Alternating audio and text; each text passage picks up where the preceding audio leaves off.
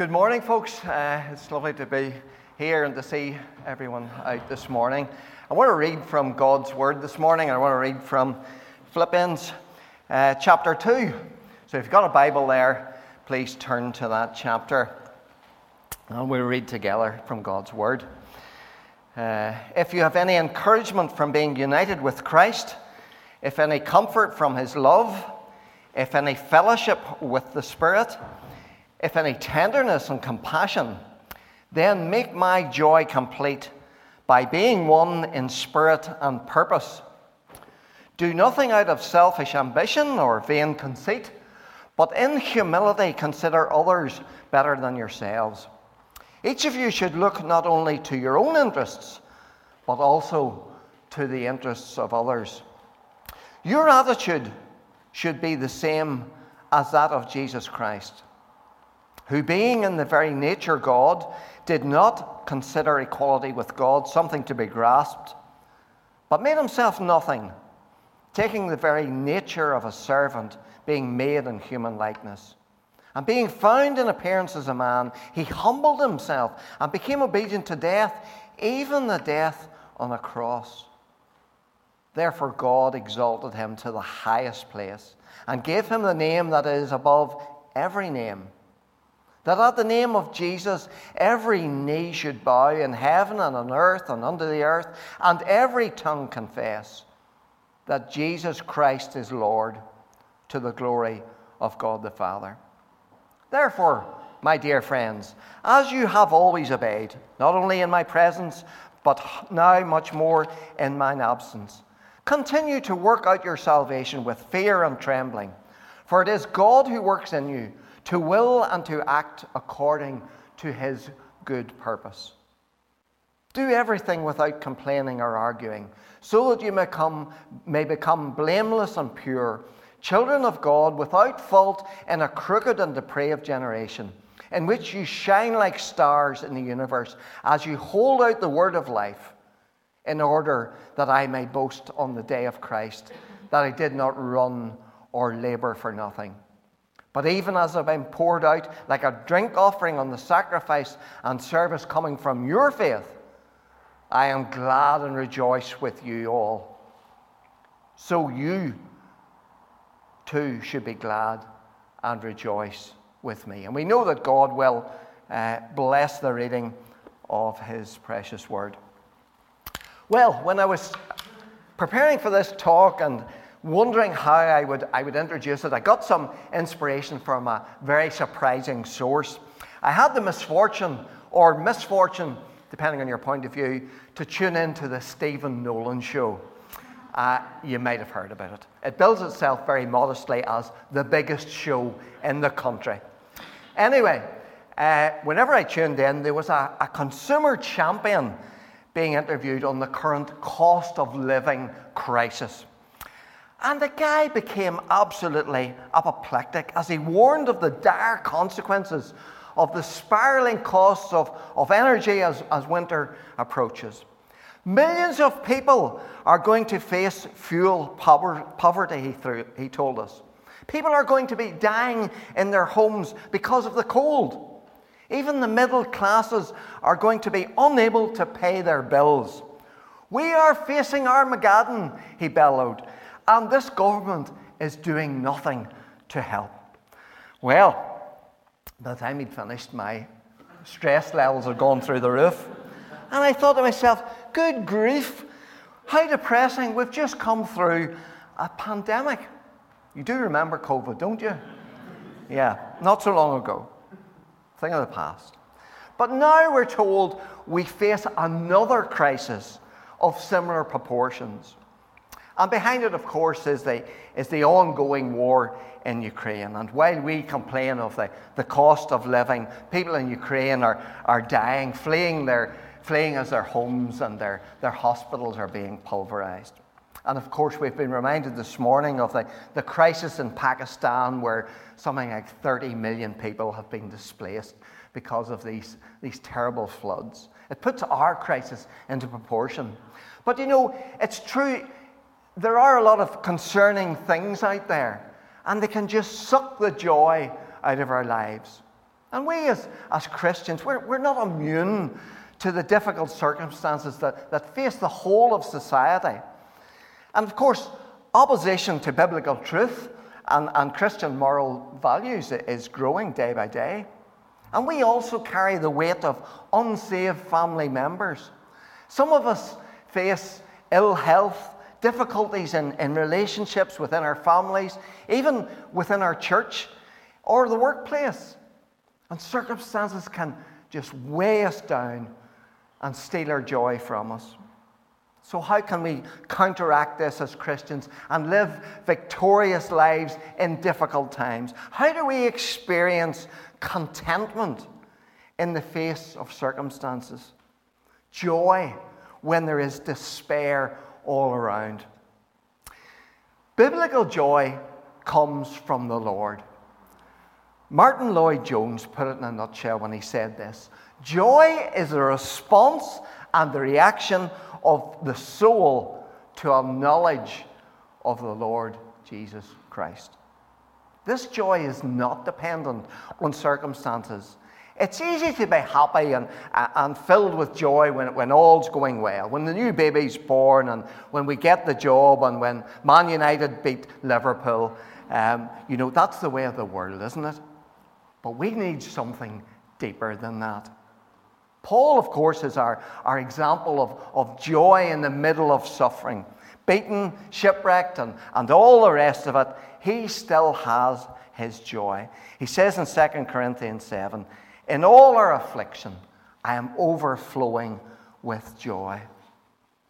As we face our personal difficulties and, and opposition, there is this immovable source of joy within the gospel. The good news that our righteousness before God that is freely given and not earned.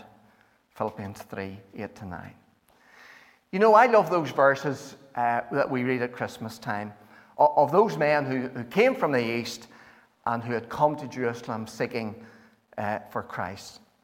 And I especially love the way the King James Version puts it when the star pinpointed his position. It says, They, they, they rejoice with exceeding great joy. Why? Exceeding great joy. Because the Savior of the world was born. You know, those guys, they didn't know much about Jesus, but they knew they had found someone of unparalleled, unparalleled significance and the source of unrivaled joy. You know, we need to wake up and we need to rejoice with exceeding great joy in the gospel this morning. This is the way that Peter puts it in 1 Peter 1, verse 8. Though you have not seen him, you love him. And even though you do not see him now, you believe in him and are filled with an inexpressible and glorious joy for you're receiving the goal of your faith, the salvation of your souls. If we can only grasp the source of this true joy, we are set free from so much that will cause us pain and sorrow. From chasing happiness and, and joy in things that can only ultimately disappoint us. I'm sure a lot of you here can remember a series of very funny ads by Benson and Hedges, the tobacco manufacturers. They featured some sort of hapless individuals as they faced some sort of excruciatingly embarrassing or, or potentially disastrous situation. And with a resigned look, they would simply light a cigar and the caption would roll Happiness is a cigar called Hamlet. They were very funny, I have to say. But of course, tobacco advertising was eventually banned because far from causing happiness, tobacco actually caused cancer. You see, so many things that we chase after to find joy end up with a sting in the tail. When we think of an example of joyful contentment in the midst of difficult circumstances, there really is no better place to look than this letter that we've read of this, from this morning. And the big takeaway message of Philippians is this because of what Jesus Christ has done, believers everywhere are invited into joyful lives marked by the same self giving that characterized Jesus Christ's own life. Let me take time to remind you a little of the background. Paul is, is writing to the church at Philippi. That was the first church he ever established. He started out on his first missionary journey fully intending to, to go to Asia, to, to turn to that, that part of the world with the gospel. And, you know, we should be so grateful this morning that he heeded that Macedonian cry and turned uh, west instead of east. His God directed decision ensures that, that centuries later, you and I possess the gospel message. We know the good news. And so, some maybe 10 years later, Paul sits down to write a thank you letter to these guys for the gift that they've sent him. And as he does, no doubt his, his mind turns back to those, those first converts. Lydia by the banks of the river. I'm sure he mused on how crucial she was to the spread of the message. And the jailer, what memories Paul must have had of him and his, his conversion. Did he smile when he thought of that, that big rough guy as he tenderly bathed their wounds? The work that, that grace did in his heart. And so we find Paul in chapter 1 fondly remembering these folks. He thanks God for them. Every time he prays for them, his heart's just bubbling up with joy. Not just because they believed his message, but also because they became active supporters, partners in the gospel. And that brought joy to his heart. And so we praise for them eh, in chapter 1, verses 9 to 11. He prays that their love will keep overflowing and that their knowledge and understanding will keep growing. He wants them to understand what really matters. You know, we need to get a hold of that. What really matters. So often we spend time and energy on things that don't really matter. He says, What matters is this to live a pure and blameless life that will be fruitful for God. You know, I pray that for myself and for Castlereagh Fellowship this morning. But next, Paul brings them and us into his present circumstances. And, well, they're not great, are they? He's imprisoned, most likely in Rome, not in a dungeon, but probably under some sort of house arrest. Now, for a gospel preacher whose ministry took him far and wide across the world, this was a real body blow. Surely a disaster, a roadblock in his ministry. Now, whether his chains were, were literal or, or metaphorical doesn't really matter. He was definitely severely curtailed. And surely that must have been a, a deeply frustrating, depressing situation for Paul. But you know, as you read these words, you realize that, that Paul will have absolutely none of that. Why is that? Because even the dogs in the street knew that Paul was in prison for one reason and for one reason only his testimony for Christ. He might have been the one imprisoned, but he literally had a captive audience because the, the palace guards were the guys who were assigned to oversee his imprisonment. And no doubt uh, there was a, some sort of a, a revolving shift of these men 24 7. So the story of Paul and the gospel message that he preached became common knowledge amongst several thousand men, and beyond them within the palace where the Roman Emperor Nero lived. It was the ultimate inside job. Instead of Paul's imprisonment stifling the gospel, it infiltrated the very seat of Roman power. Now, no doubt it came at huge personal cost for Paul, but he was able to look beyond his own present circumstances, his own situation, and he rejoiced. He saw the big picture, he saw what God was doing. And more than that, as Paul testified boldly in captivity, other believers were inspired by his example to bravely share the gospel. Others however, took the opportunity to make mischief for Paul. And they preached the gospel too, but they hoped in some sort of perverted way to outrage public opinion and to discredit him. Amazingly, Paul doesn't seem at all perturbed. He, he doesn't issue denials or start defending his reputation. He isn't downhearted. He simply shrugs off the personal attacks and says, What does it matter? What does it matter? Christ is preached, and because of this, I rejoice. There's that word again. Yes, he says, and I'm going to keep on rejoicing because I know I'm going to be delivered. And you wonder, has Paul suddenly re- received his release papers? Has he just been told he's, he's free to go? Is this the source of his happiness and joy? Well, no. Paul's just as uncertain as ever he was about the future. But he's absolutely certain about his deliverance. He says, I know that through your prayers and the help given to me by the Spirit of Jesus Christ, what has happened to me will turn out for my deliverance. As far as he's concerned, deliverance can come in uh, either of two ways. Either he will be released from his imprisonment uh, and the clutches Nero and, and freed to continue to continue with his gospel preaching, or else he will be put to death. Either way, he considers that he will be delivered. You know, as you read that, you almost feel like saying, Deliverance that comes through freedom, yeah, sure, we can, we can understand that. We can pray about that. But deliverance by death, wow. How can you even say that, Paul? But Paul can say that, and he can say it truthfully because of his attitude to life and death. You see, for him, life was all about serving Christ. He saw death as simply a door to something better, better than this life.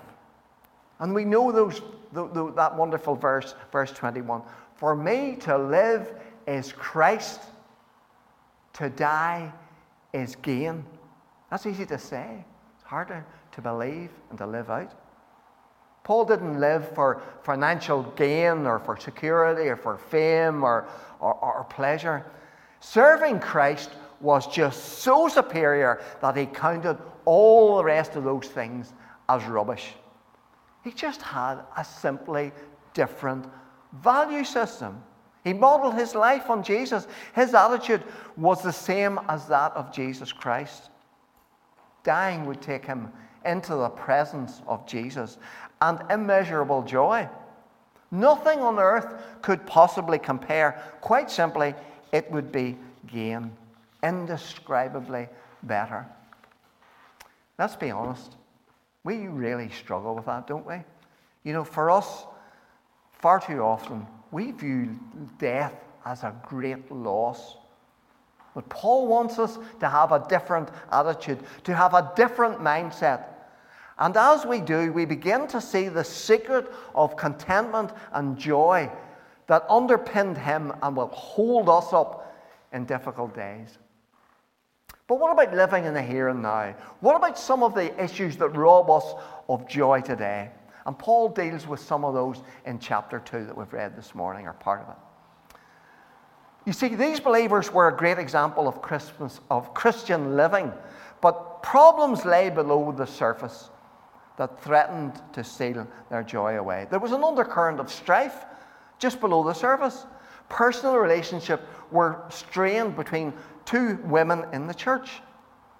One of the issues that can rob us of our joy and our contentment is that of conflict within personal relationships. You know, we're, we're all broken people who rub other broken people up their own way. And the ifs that we read of in verse 1 are not ifs of doubt, but of debate.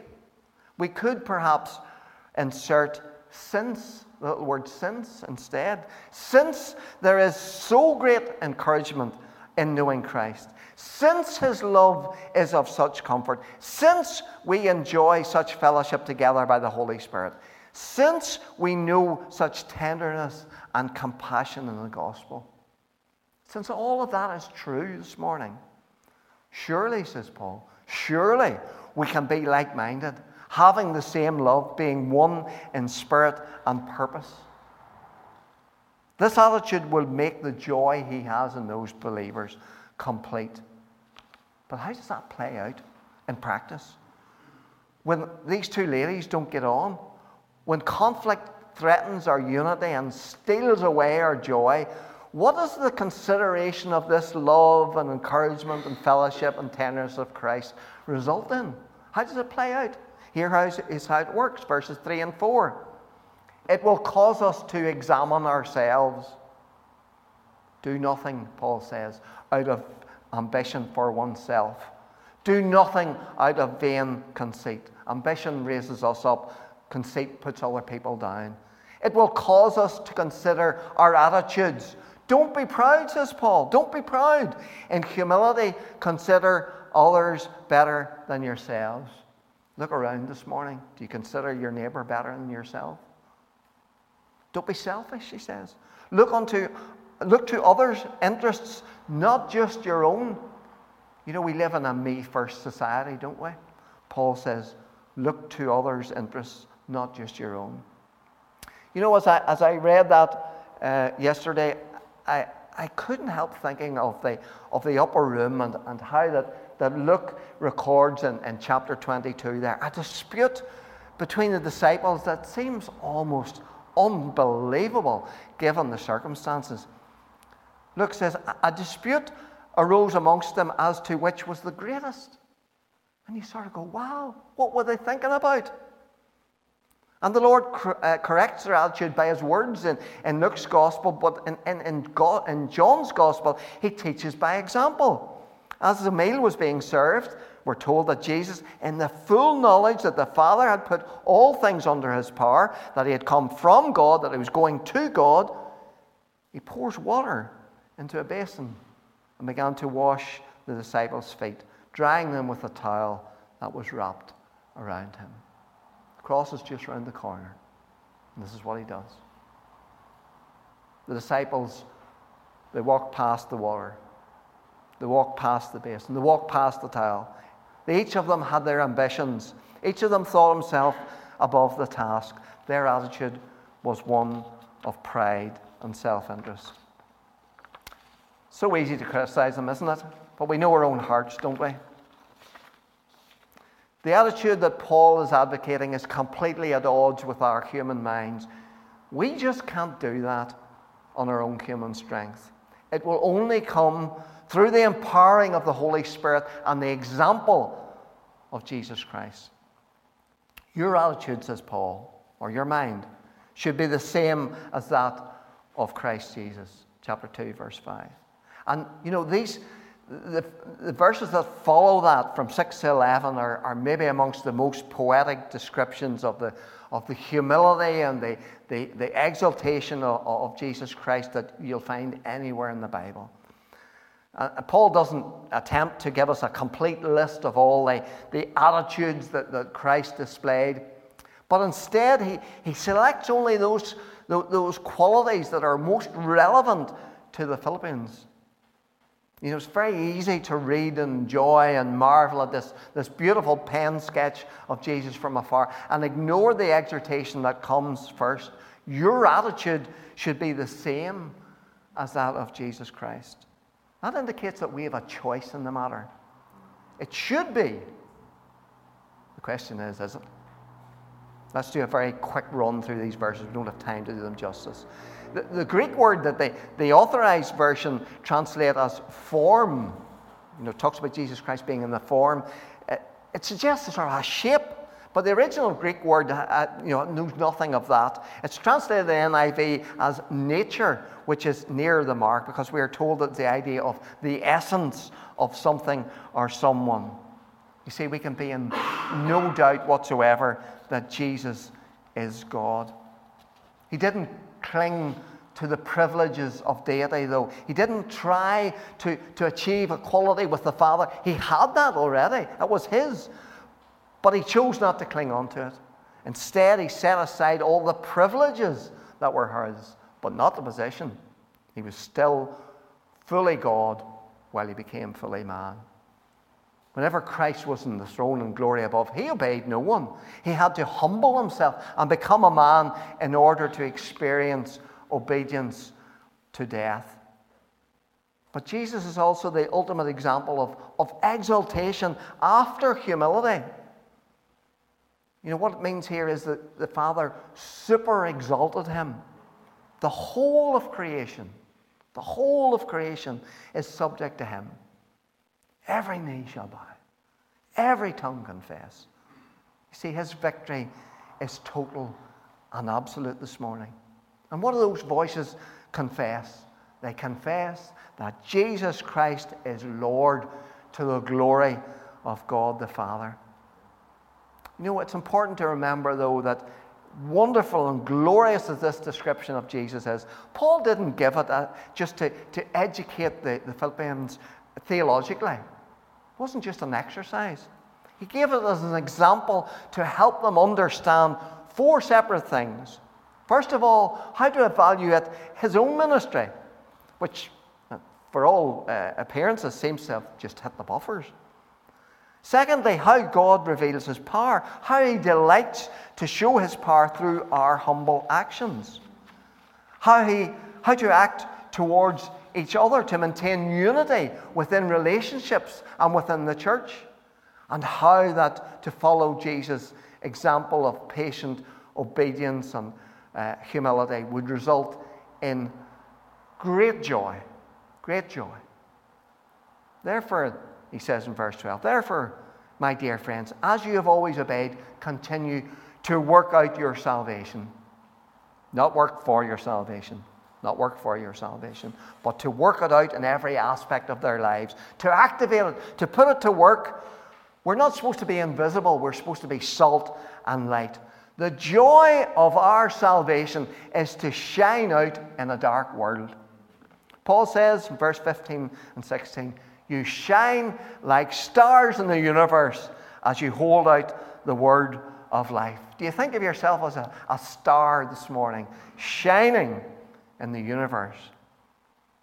I wonder do we, do we shine or do we just smolder sometimes? More smoke than light?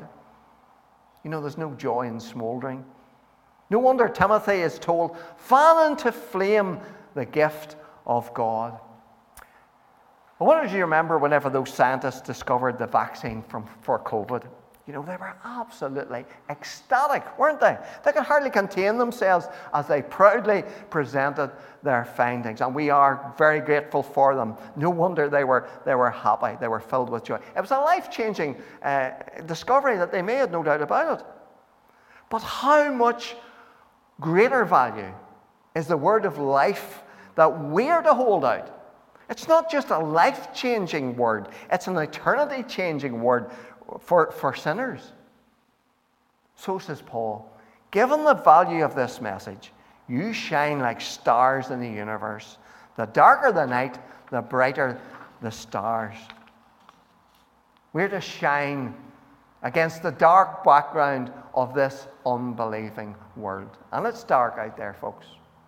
We are to accept God's will for our lives. We are not to complain and we're not to argue over things that don't really matter. And what's the result of that? Well, says Paul, you'll become blameless and pure, children of God without fault in a crooked and perverse generation. Now, let's be real. The idea is not that we're going to be perfect, but that those around us should find no fault in us as we represent Jesus Christ and as we present the gospel, as we hold out this word of life. There should be no contradiction between our, our living and our words. That will involve both sacrifice and service, giving up on things that would compromise our testimony, and giving of our time and our talents to serve Him. Because of His is joy at their spiritual attainment, their sacrifice and service. Paul says, even if I'm being poured out like a drink offering on the sacrifice and service coming from your faith, I am glad and rejoice with all of you. Even if he goes to, to, to, to uh, the, the block, even if he loses his head, even if he dies, he says, I am glad and rejoice with you. So you too should be glad and rejoice with me.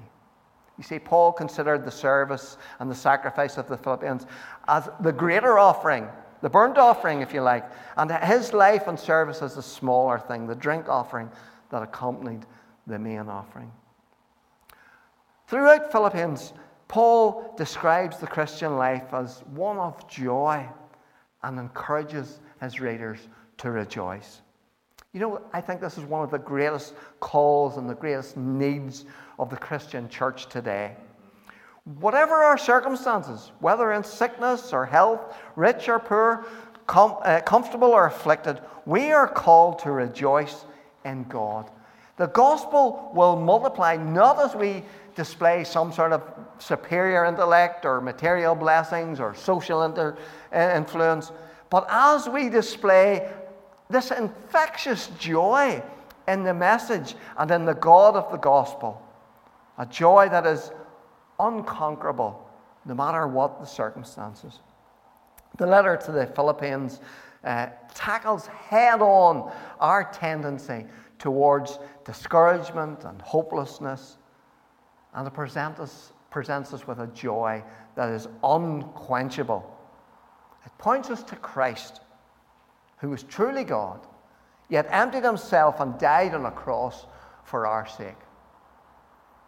While fully uh, recognizing the challenges that face us, the gospel gives us a comfort and a balm for the soul that no experience we will ever face can take away. Lasting joy. No matter what happens, God has freely given those who trust in Christ a righteousness that is not dependent on their obedience, but on Christ. So Paul can say in chapter 4, verse 4, Rejoice in the Lord always. And we can say the same thing if we hold on to this wonderful gospel that we have. Thank you for listening to this Castlereagh Fellowship podcast. For more podcasts, Bible teaching videos, and to see what's going on at the church, please visit our website, castlereaghfellowship.com. God bless.